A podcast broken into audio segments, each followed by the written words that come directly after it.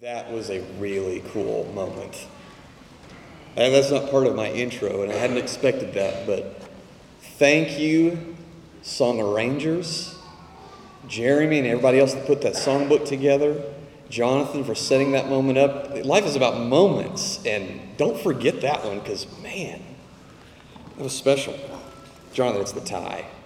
If you want to be this cool, you got it, it's the tie. So just throw that in there. This is not going to fit up here, so we're going to. I'm also, there you go, very thankful to be up here.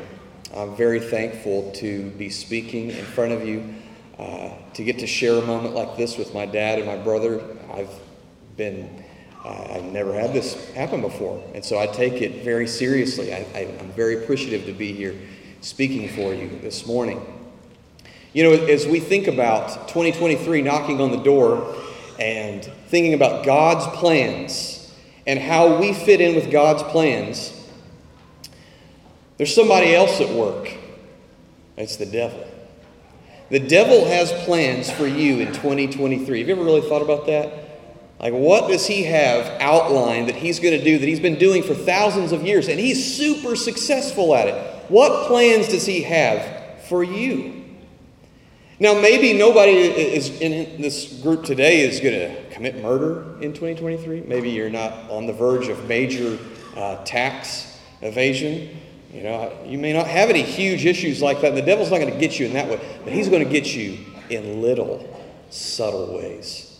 In fact, in Romans 12, verse 2, it says, Do not be conformed to the world, but be transformed by the renewing of your minds. When it says to be to not be conformed to the world. You know, it's talking about uh, idolatry and presenting your body as a, a living sacrifice, separate from all the heathen things. But you know what? It's so much deeper than that. Not conforming your mind to the world is so much deeper. And that's the way that the devil is going to work. If he can conform our mind in a subtle, small way that we don't even realize it's happening.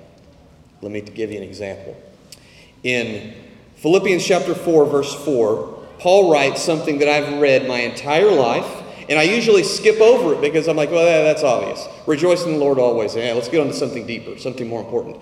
It's one of those things we write songs about it, but we don't stop and think how powerful the statement is. Rejoice in the Lord always. Again, I say rejoice. When he says the word rejoice, he is giving a command, like if he was saying do or go. He's saying, rejoice. He's commanding us to do that.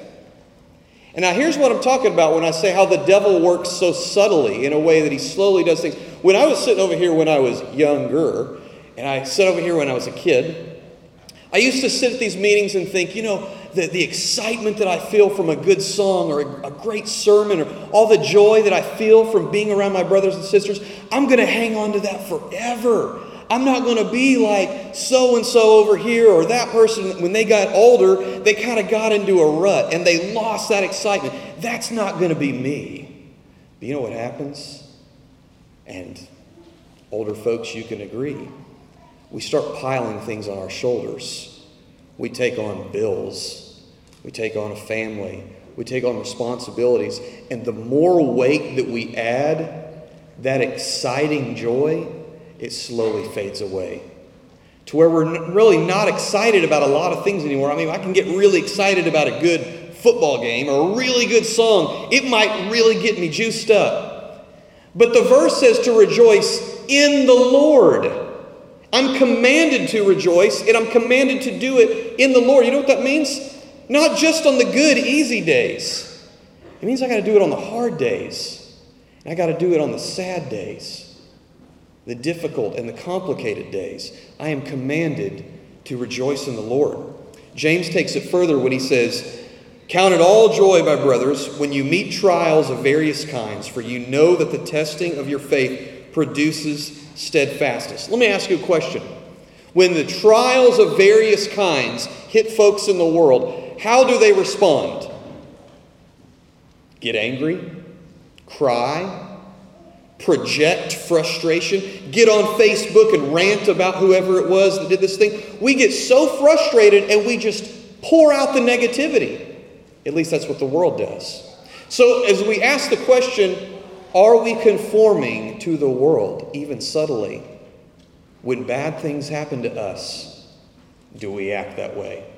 And I got to confess to you, I feel like I have, to, I have to do a confession because while I'm writing the sermon, I'm pulling, not literally while I'm writing it, while I'm going over it, I got to go to Lowe's, and so I'm pulling into the parking lot. I hit a, a, a hole, a big pothole, and immediately out of my mouth, I yell, Come on! Somebody has got to fix this thing. It's been there for like six months.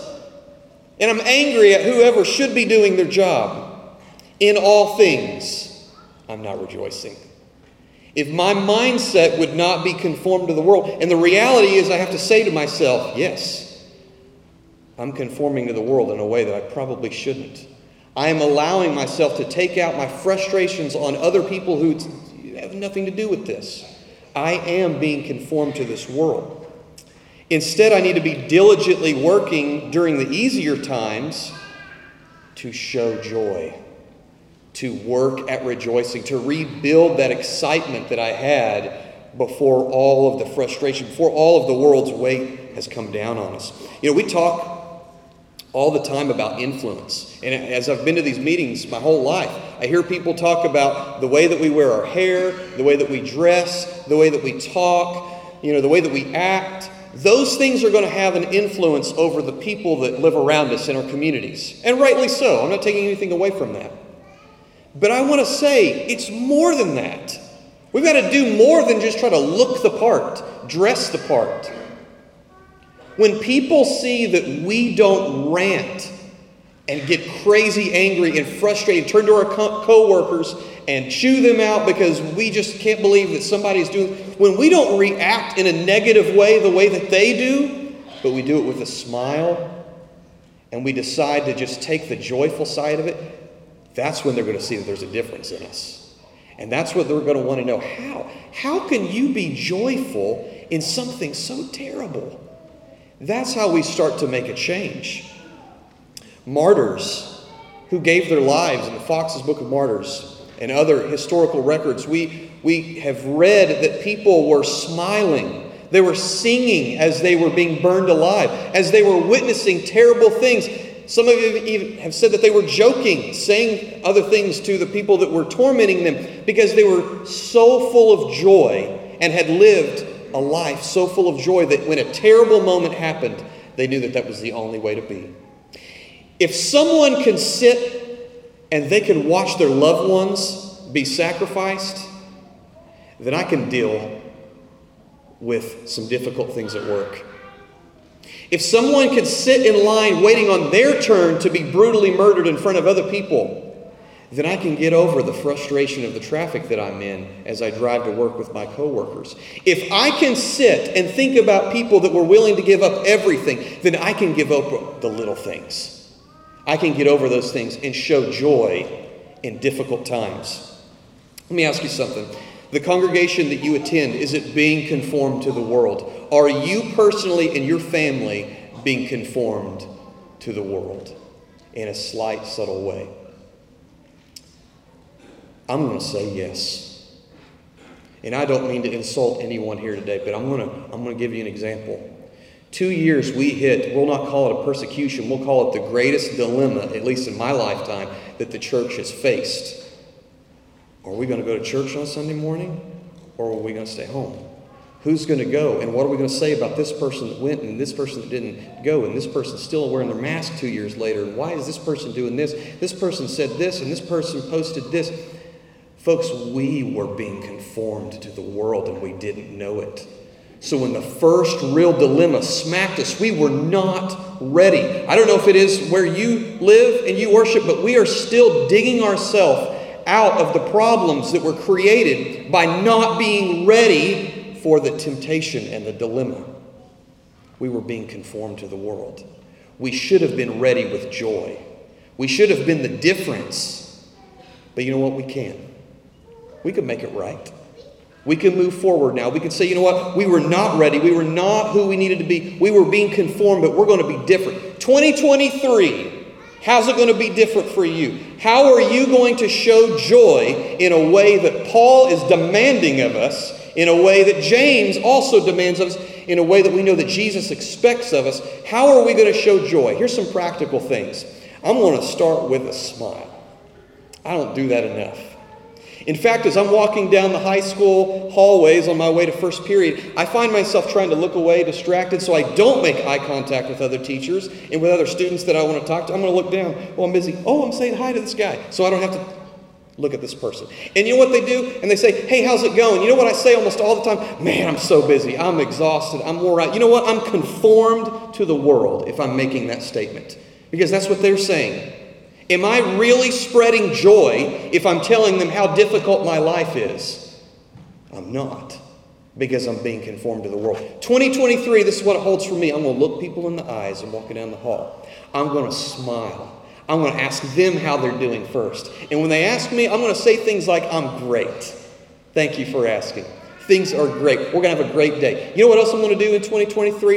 I'm going to start with my prayers in the morning. I usually pray things like, help me not to get overwhelmed and, and frustrated at so and so. Help so and so to not out, act out in class. Please help so and so and so and so and so and so to remember their instruments because it's driving me crazy, sixth period. I'm going to say, God, help me to be joyful no matter what happens. No matter who I come in contact with, no matter who calls me to the principal's office, no matter what happens in my life, please help me to have a smile on my face. Please help me to show joy no matter what happens. Third thing that I'm going to do in 2023, and I invite you to do this with me. David says in the 122nd Psalm, I was glad to me when they said, Let us go to the house of the Lord. I'm going to be excited about coming back on a Sunday afternoon and a Wednesday. I'm going to spend more time on Monday and Tuesday being excited for that Wednesday night service. I get to go to church. I get to see so and so and so and so and sing a song that I may have sung 50 times, but I get to do it. And I'm going to have a smile on my face. I'm going to try to get rid of sitting in the car and talking about how frustrating my life is, how busy I am. And there are other things I could be doing this afternoon or this evening. But instead of projecting those things to little bitty ears that are in the back seat, things like, hey, who's on the preaching schedule again for tonight? Oh, we got to listen to David Edwards again. Instead of saying things like that, I am excited. I am looking forward. I am spreading joy. 2023 is going to be different for me. And I challenge you let it be different for you. I have one last verse. And I wonder if three minutes includes me having to clean all this up.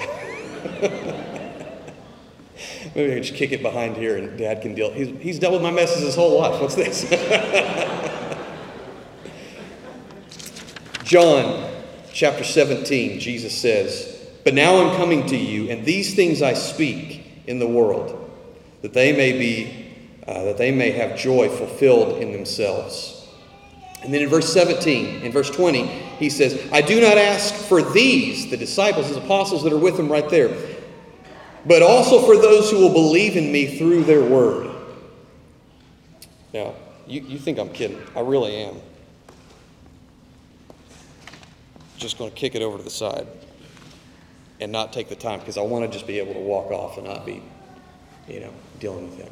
Jesus prays for these people around him, and he says, Let them have my joy fulfilled in them. Of all the things he could pray for, of all the things that they need to overcome, he says, Let them have my joy, because it's not going to be easy what they're about to have to do. Help them to have a smile on their face and be able to go through all of it. Help people to be able to look at them and go, you know what? How are they able to do that? Because they have the joy of Jesus Christ. And then he says, I don't just pray for them, I pray for everyone afar off. That's us that will believe through their words. He is praying that his joy would be fulfilled in us. So he takes this prayer and he takes this torch of joy and he hands it to them. And they take the torch of joy and they pass it to the next generation who's brutally tortured but keeps holding that torch high. And they hand it to the next generation, and the next generation, and the next, and the next, and the next. And it is sitting right down on the ground right in front of us today. And we have to choose. If we want to make a real change in our community, in our workplace, with our neighbors next to us, with the folks in our own house, and within ourselves, if we want to make a real change, we need to pick up the torch of joy and rejoice in the Lord always. Again, I say rejoice.